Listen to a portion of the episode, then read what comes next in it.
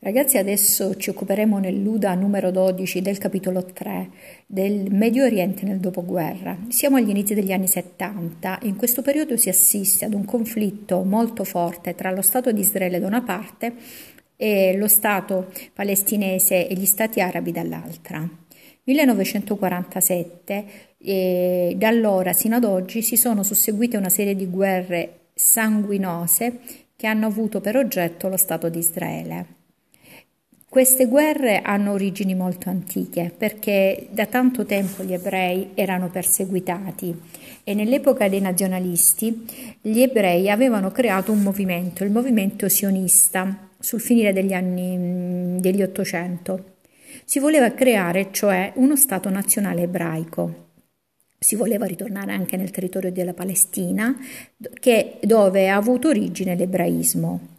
Sionismo era molto forte nel sud-est europeo perché molti mm, ebrei, precisamente della Polonia e dell'impero russo, vivevano lì.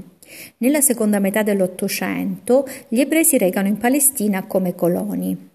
Dopo la Grande Guerra, però, la Francia e la Gran Bretagna si spartiscono i territori, specie della zona meridionale dell'Europa, sotto forma di mandati. La Gran Bretagna si vide assegnata alla Palestina e fa accordi segreti in quanto promette, prima, di, avere, di creare uno Stato arabo indipendente e in secondo luogo fa la dichiarazione di Balfour del 1917 in cui dichiara eh, di essere favorevole alla creazione di uno Stato nazionale ebraico in Palestina.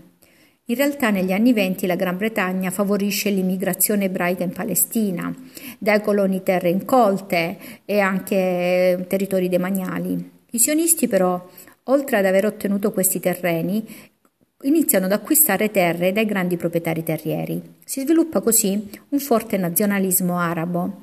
Gli inglesi a questo punto decidono di limitare l'immigrazione ebraica e siamo alle soglie dello scoppio della Seconda Guerra Mondiale. Nel 1945 in Palestina eh, c'erano 1.250.000 arabi e 550.000 ebrei.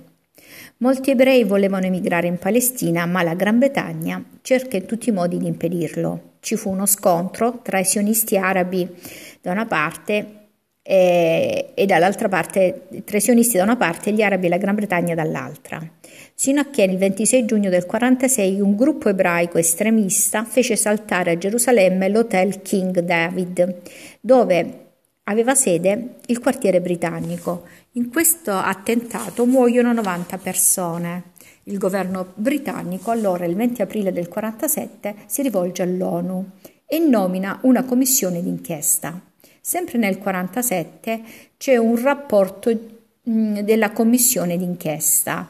In, in, base a questo rapporto finisce il mandato britannico e la Palestina viene spartita. Si creano quindi due stati indipendenti e sovrani, uno ehm, di etnia araba e uno ebraico.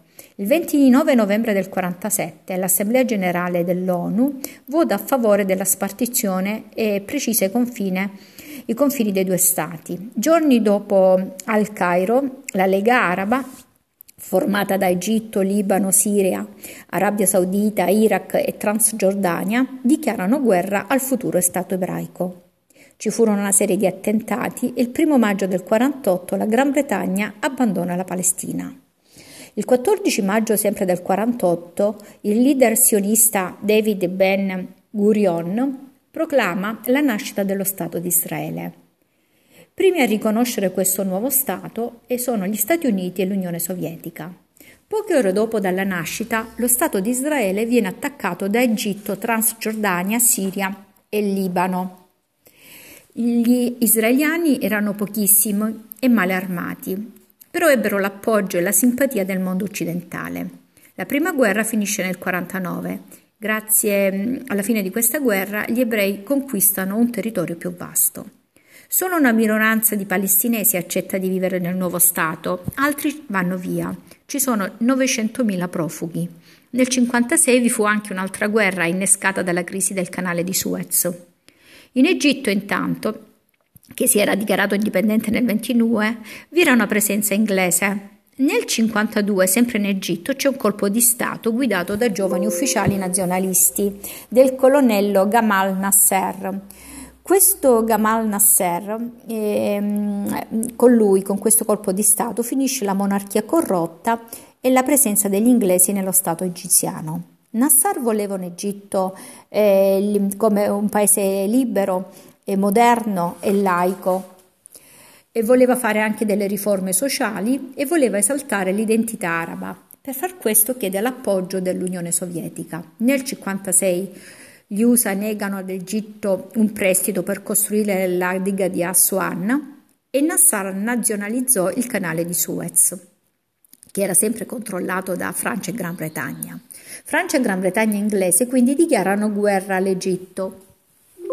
L'attacco di Israele è travolgente, c'era il rischio anche che intervenisse l'Unione Sovietica. Gli USA preoccupati chiesero agli stati Francia, Gran Bretagna ed Israele di fermarsi. Quindi Nassar riesce a ottenere i territori che aveva perduto e qui in realtà si manifesta solo una vittoria politica.